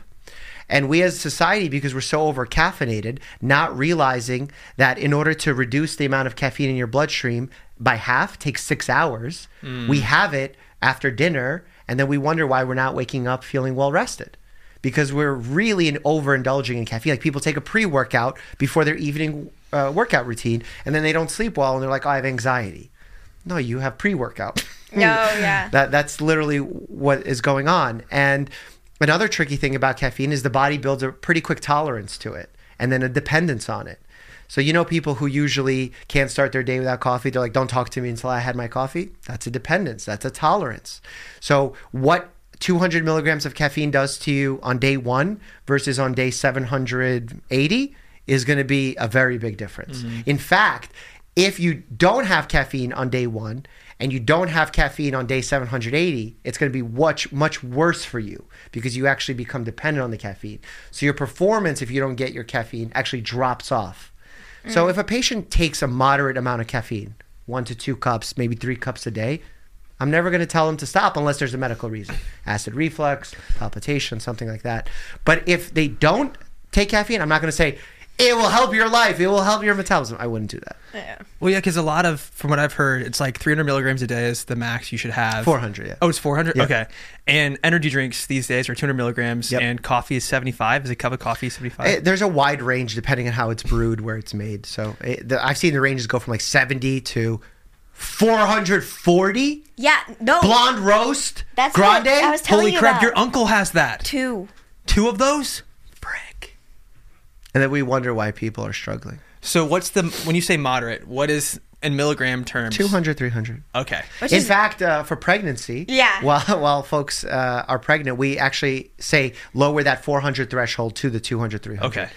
I had two hundred while pregnant, and now three hundred now that I'm breastfeeding. Okay. And that's been, I'm like, I would, I don't think I'll ever need more than three hundred, like ever Good. In my life. That would be kind of crazy. um, back to the pregnancy topic, we noticed that when Abby was pregnant and then postpartum, and then we got pregnant by surprise, we noticed all of that as a couple, we started fighting more. And obviously like big life changes, really big life changes. We also moved and so many things happened. Like what does science tell us about like pregnancy's mood. Effect yeah pregnancy's effect on like mood, hormones, and just like couple satisfaction? Well, there's the conversation that needs to be had surrounding what baby blues is versus true postpartum depression. Okay. So some people will feel down after pregnancy, and it might be very short-lived, and there's very uh sizable amount of people, and why I say sizable, it's it's an important minority of people will develop postpartum depression, and they don't seek help for it. And when they don't seek help, that's when the condition gets worse. So I encourage everyone to speak to their doctors if they're even feeling what may be baby blues, because it's important to allow an objective person to figure out, is this baby blues or is this something else that requires further medical intervention? Um, the father also has impacts, uh, hormonally even. We've wow. seen this with some research studies of hormonal shifts. So we've seen testosterone drops before, right before the baby comes, after the baby comes, and uh, oxytocin, um, you know, the cuddle hormone that we always talk about, yeah. actually starts spiking in the father yeah. uh, with uh, spending more time with the baby. That's Aww. Sweet. And, you know, people are quick to twenty twenty vision, Monday morning quarterback, to be like, oh, well, that's so that the father is less aggressive and less seeking sex elsewhere and focusing on childcare. And that's a beautiful theory. And that's an, an initial theory, but it's not one hundred percent proven yet. So it's important that we take all of these studies with a grain of salt. But it does make sense, right? Yeah. That, yeah, that makes sense, because I've been way more emotional. I, like...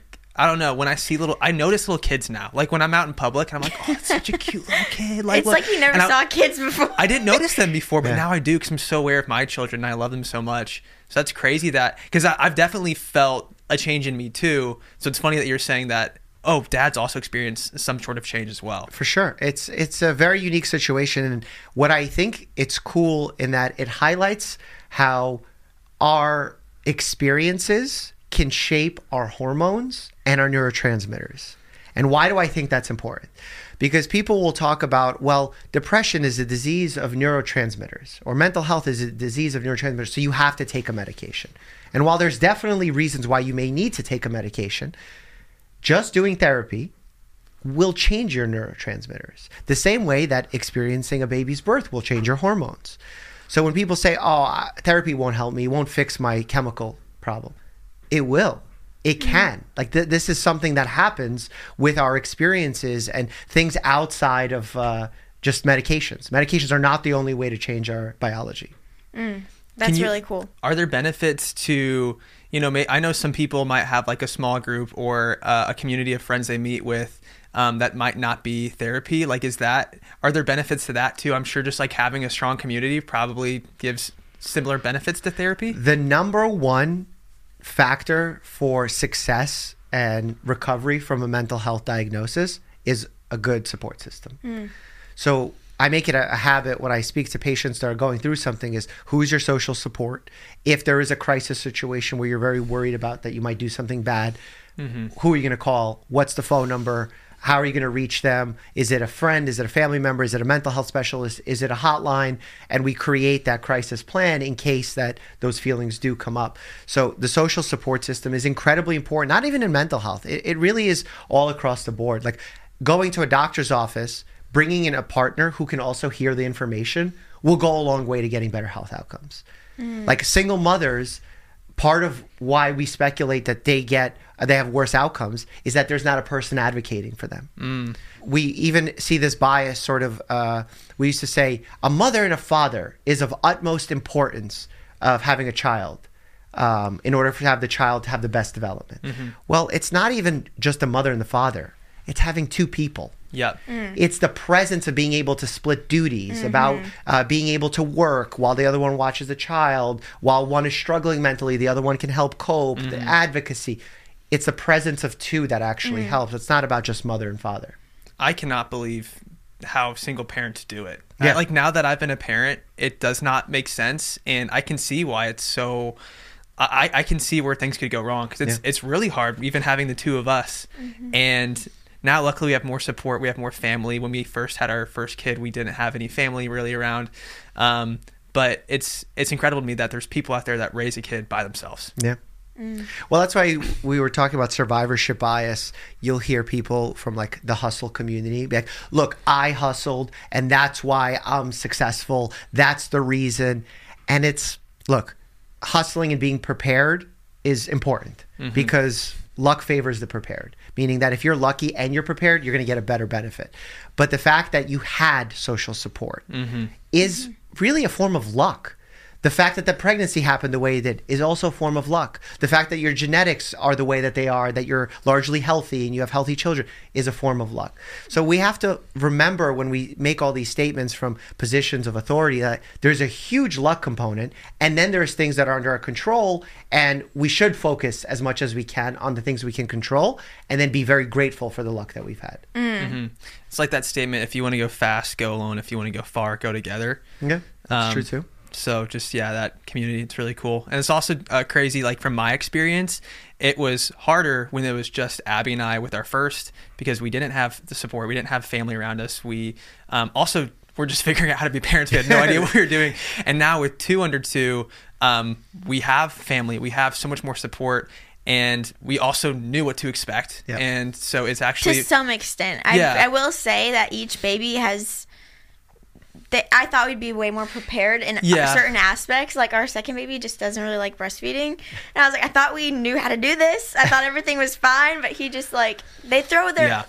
they have their own individual personalities sure. that make things more difficult. But yeah. Thank you to Curology for sponsoring this portion of today's episode. I used to have bad acne and I was very insecure about it. I look back at pictures today and I'm like, holy cow, how oh. did my acne get that bad? Remember when I had that, that massive, massive pimple, pimple and it, I we like photoshopped it out of pictures with me and it you because so it was so bad. Big. Did it hurt? It did hurt. It was in the middle of your eyebrows. Yeah, and I just got sick of it. On our one year dating anniversary. I was so frustrated with the acne that I had, and eventually I was talking to people about it in the acne program freshman year of college, and this girl told me, hey Matt, you should try Curology. And I had never heard of it before, but But I went ahead and got it anyway because I was so desperate to try to like treat my acne. And man, am I glad that I did that, because I saw results within the first, I would say, month or two. And to get into a dermatologist, not only is it very expensive and especially like overwhelming, like when we were in college, the likelihood of us reaching out to a dermatologist mm-hmm. was just very low. But with Curology, they connect you with a dermatology provider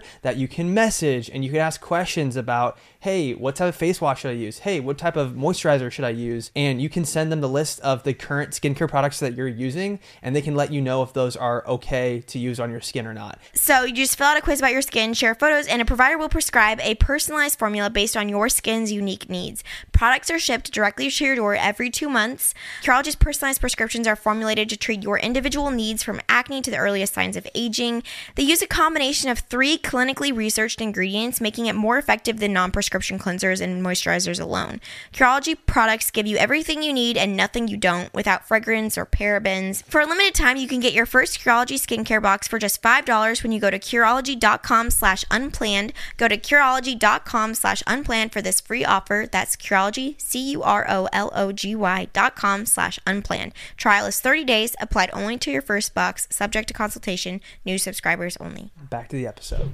Well, I guess part of it too is we also, like right around now, this time last year is when we found out we were pregnant yeah. by surprise. So I think that like really made things stressful. So I'm sure that plays into it too. That right. we're like, wow, it's like our life is, I feel like we're back. Like, I feel wow, like it feels we, pretty good we to made, not be pregnant. We made it out of the dark place. yeah.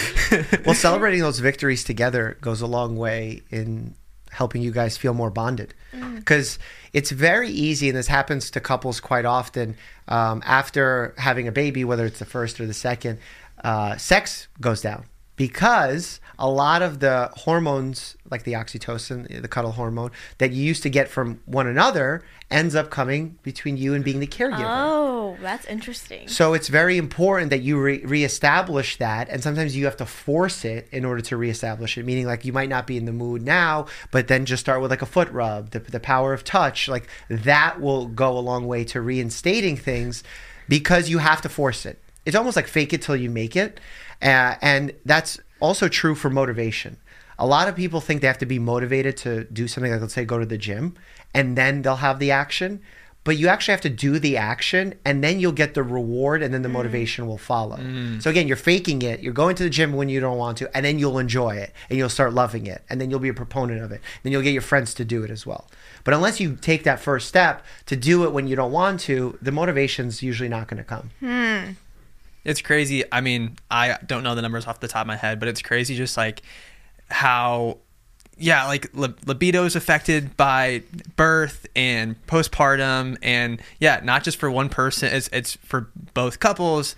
And I guess like, could you speak more to that, I guess, just how how couples can like try to get their sex life back on track when there's so many big changes uh, with with all of that?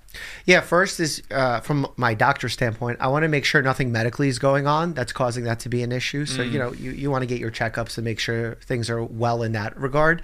Um, second is, when you're thinking about faking until you make it, is you have to be intentional with this. And intentional doesn't just mean the touch and the things we discussed earlier, but also scheduling the time. And it's very difficult to schedule time. I, I know both of you have spoken about this openly, but scheduling something as simple as one hour where you have your own time will go a long way to allowing you to feel free. And that's why uh, you'll often hear this even from couples without kids, that vacation sex is different than home sex. Why? Because it's new, it's free. You don't have the responsibility. The phone is not a thing. So you need yep. to fake that vacation, even if you can't go on vacation, by giving yourself an, a slotted time. And when you do that, you'll raise the chance of it naturally happening, but you have to be intentional with it. It's funny that you're saying that because I cannot, I could, I can't even count the number of times that like we've we've gone to, you know, have some alone time, and immediately as soon as like clothes come off, you hear on the baby monitor, it's like, what? Like it's, it's no, it's, it's seriously like a movie. Yeah, it doesn't make sense. It's like they know. It's like they yeah. they're reading our minds. Well, they're like, like, why are you taking my oxytocin? Exactly. I want it.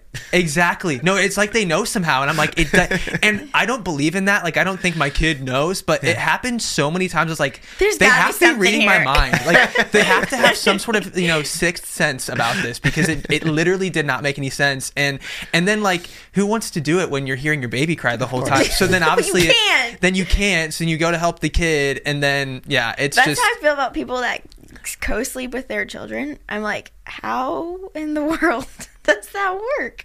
Oh, I yeah, didn't get that. We haven't even talked about co-sleeping. I am so because we actually we never did that with our kids. I mean, there were there were times where I'd fall asleep with like my my son on my chest. I don't like roll around at all when I sleep, but that that would just be like in the early morning if I'm like, I'm so tired, you just woke me up. Minutes. I need an extra thirty minute nap. But I, I I think like co-sleeping has been talked about. I know I'm just like throwing that on you right now, but I guess what should people be aware of when it when it comes to co-sleeping with their newborn? Yeah. So the data when I was coming out uh, of my medical education was really surrounding Uh, a condition called SIDS, which is sudden infant death syndrome. Mm-hmm.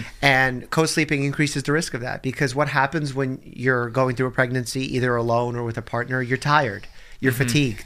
Uh, you may be sleeping at weird hours. That's when you're most likely to twitch. That's when you're most likely to sleep so deeply because you're so exhausted. Mm-hmm. And you can cut off the baby's ability to breathe, and that could be fatal in some cases. And back to the, the sex thing too, I'm curious, is there like a number that like couples sh- should do it per yeah, like week? forty-seven is usually what I recommend. Okay.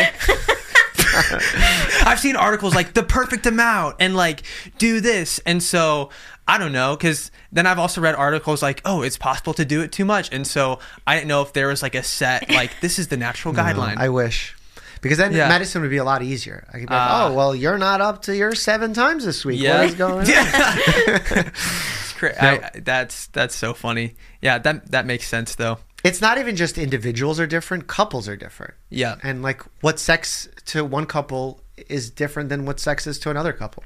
So like it's such a diversity. Like being a doctor that has seen and treated tens of thousands of patients, probably ten thousand patients, um, you've seen such a wide variety of humans and what humans enjoy and how humans interact with one another, how they view their health, how they view the healthcare system, that you're like, to speak with certainty here is like, the only thing I can be certain of is that there's way more I don't know than I actually know, even though it sounds like I'm answering mm. all your questions. Yeah, I, but I'm usually just answering your questions with more questions. I'm actually really impressed though, because I don't know how you keep all that information in your brain. Like I'm like, do you just like go on your computer at home and just like, let's look up research today and just like read it for fun? Well, a lot of times I follow uh, on social media the major guideline organizations. Mm. Uh, like for me, I'm a family medicine provider, which means that I do obstetrics. I, I don't practice it now because uh, my schedule doesn't permit to it, but during my training, I delivered thirty plus babies. Uh, gynecology, I still practice, so like pap smears, preventive care, things like oh, that. Cool. Um, but I also see children uh, as young as newborns that are coming in for certain weight checks or things like that, uh, to one hundred one year olds. Wow. That's kind of the beauty of what I do. But we also have this organization called the American Academy of Family Physicians that puts out statements. Um, the American College of Obstetrics and Gynecology, A C O G, they put out great guidelines.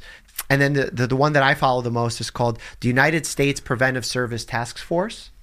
They put out guidelines for screening tests on which ones show benefit versus ones that we shouldn't be doing or there's insufficient evidence to recommend. Mm. Because screening is important. If we can get ahead of a problem and prevent it, that's great. But we also need to be honest that in many times we can't do that perfectly yet. So we shouldn't rush to start screening people for every condition because we may not have a good answer. Mm. And clearly you're super passionate about all this. What made you decide that you wanted to be a doctor? I think it was uh, early exposure to the field. So I came to the United States when I was six from Russia. My father was a doctor in Russia, but then had to redo his medical education here um, in his forties, in a new language. Um, and he had to do the whole process, med school, wow. residency. So it was really hard. Wow. But I was also of age now that I, you know, I'm nine, ten years old. I'm watching my dad do it. Versus most kids are really young when their parents are going through the education system, so they don't see it. So I saw it. I was really curious about it, excited about it. My father actually was like, maybe you shouldn't do this because there's a lot of healthcare system issues plaguing mm. us right now, and it's, I think it's going to get worse. He was right. Mm. Um, but I fell in love with it, and I thought it was a perfect match of something I was passionate about and I was talented in, in terms of my communication with patients and wanting to learn about the body, being able to hold information. And I think when you match passion with ability, that's when you get kind of the best uh, outcomes for your career. Mm. I'm curious too what your vices are, because you know you know all, what the research says, you know what's good for you, but I'm curious if you're like, you know, smoking a six pack here or there. I don't know, I'm like, is there something where you're like, I know what the research is, but I still do this? Oh, that's interesting. So first of all, I have to say doctors are the biggest hypocrites on the planet. just just because we know the evidence on something doesn't mean we follow it. And also, if I tell my patient the evidence, I don't expect them to make changes. I just want them to be aware of risks. That's really what my goal is. Mm. So just because I'm aware of risks doesn't mean I don't do things. I think the worst one is the fact that I'm a professional boxer now.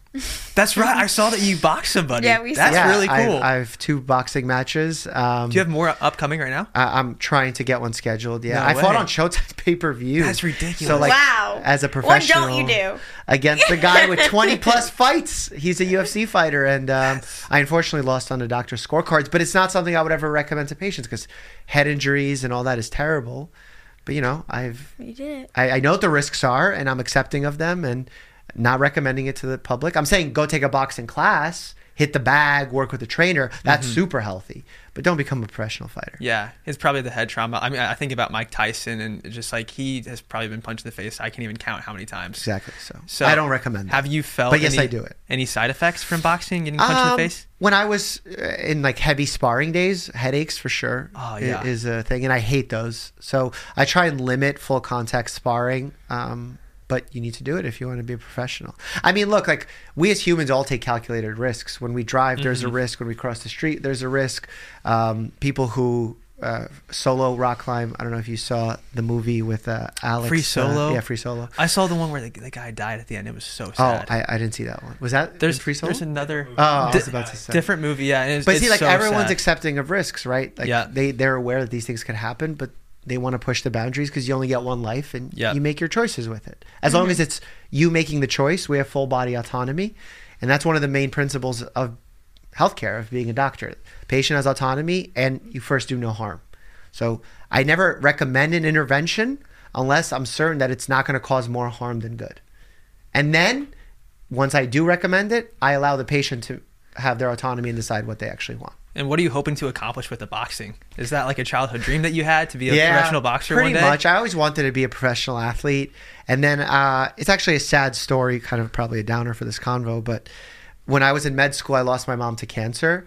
Oh. And that was a rough part of my journey. But I think it shaped me to be a better doctor, to be more empathetic with my patients. Because having to tell doctors to stop chest compressions on your mom at, you know, age twenty, twenty-one is, is not easy. And I think I'm a better doctor as a result. Mm. But after that, I was in a dark place. I moved back in with my dad, traveling two hours a day to go to school because I no longer lived near school. And I said, I need to do something to get out of this funk, to do the the action instead of wait for the motivation, right? To fake mm-hmm. it. So I faked it and got a Groupon for a boxing class and went to this boxing class, started boxing as a hobby, then had my first fight against a YouTuber to ten thousand people in the audience, hundreds of thousands at home, won that, gave that money to the Ukrainian war conflict that I got paid for that fight, then got an offer to fight on Showtime pay-per-view under the Jake Paul, Anderson Silva on, the, on their undercard. Um, Got paid one hundred twenty-five thousand dollars for that, donated that to the Harlem Boys and Girls Club. So like a lot has come from this very unique journey, and I feel like I'm very lucky that I've had this opportunity, and I'm like, I'm going to press this luck as much as I can. And it's a, it's, it's a really cool experience because it also makes me a better doctor too. Like yeah. when they come in and they're they're talking about a musculoskeletal injury, whereas before I'll be like, oh, it's fine, it's not that big of a deal. But if it's preventing them from doing something they love, mm-hmm. I know how much it means to them.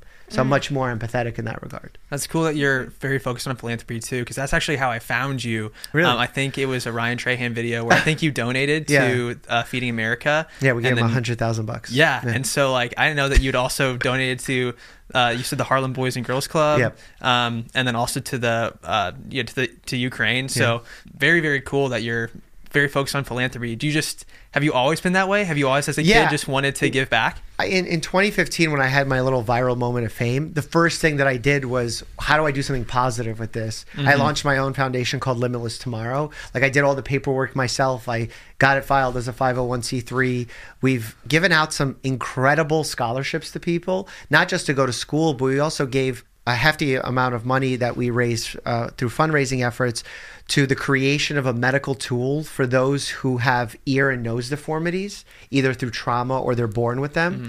And this tool greatly simplified the surgical process so that this surgery can be performed in other countries mm-hmm. where they don't have as specialized techniques. Um, and that was only made possible with the help of social media. And even our Patreon, like some people have Patreons that they collect money from their fans. We have a Patreon where if you pay nine ninety-five or whatever it is to be a member, that money every month gets donated wherever the viewer chooses. So we have a live stream, they nominate three charities, we talk about them, and then they all vote and we wow. see where the money goes each month. And I think like with all the stuff we've been doing, we've donated already like seven figures. So it's pretty exciting That's to insane. Be able to do that. Yeah. That's Good really, for you. Really cool. So it's really I, fun to be I able to do I want to continue to do more of that with our channel. And so I'm just like really inspired by you and other people like Ryan who have like found ways Ryan's to, man. I know, but it's, it's I, I love it because like, I love being an entertainer. I love making entertainment, but it's so cool when you can like entertain and do good at the same time. You had a fight entertaining, made all this money for charity. Yeah. I love that. Like, yeah. it's just like a double whammy. It just, it's the perfect combo. So very inspired by you. Um, thank you for making the journey out today of to course, uh, of course. be on the podcast. And uh, yeah, it's, I just learned so much today. So I really appreciate you coming awesome. Out. Awesome. Yeah. I'm glad. Thank I always you. Like when people are excited to learn. Thank you for yeah. being as engaged as you were. Because yeah. sometimes you go on conversations and people are like, what do you do? Like, so, uh, it's exciting to have people be excited. Yeah. I learned a lot. Yeah. I learned so much. My brain's about to explode. So you guys haven't checked out Doctor Mike. Um, he has his own podcast, The Checkup, right? Yes, The Checkup. Um, as well as his main YouTube channel. You guys can find him on YouTube as well as I'm sure Instagram and so many other places. Everywhere. Um, and yeah, thank you for doing what you do. And thank you for especially the ph- the philanthropy you do. Love that. Of course. Awesome. And uh, yeah. you guys uh, will give you my number afterwards. You can, uh, any medical question, I'm all yours. Thank you so you much. Now, uh, have was, me on call. I was saying that she's like, uh, he, she was like, is he married? Because like whoever marries him, like you, I, I feel like having, medical having somebody, having somebody that you're married to that can just be like, oh, the kid has this problem. Yeah. Like do this. I think especially like, with kids, like I'm always tempted to message our doctor. I'm like, I'm probably annoying the heck out of them. Yeah. But if they were in your house, house yeah, yeah you, hey you got the good looks, you've got the credentials, like let's wipe this guy up. Yeah, please. But my brother uh just had a baby, and he's not technically my brother, but um he had a baby, and constantly they're they're calling me and they're like, what do we do in this situation? And most of the time it's me just giving reassurance mm-hmm. and things to look out for that I would be concerned for. Mm. So a lot of what being a doctor is, where it's beneficial, is the triage aspect of when is mm. it serious? When should we go? Mm. Or, or where should we go? Should we go to urgent care, primary care, emergency room? That kind of guidance really helps. And I feel like it's easy enough that I can take some time of my day to help. So. Yeah. Well, Doctor Mike, thank you so much. We'll let you get to you. I think you have another podcast to go, Phil. Yes. So thank you so much. Awesome. Thank you. And as always, we say peace out, dudes, here. All Three, right. two, peace. one. Peace, peace out, dudes.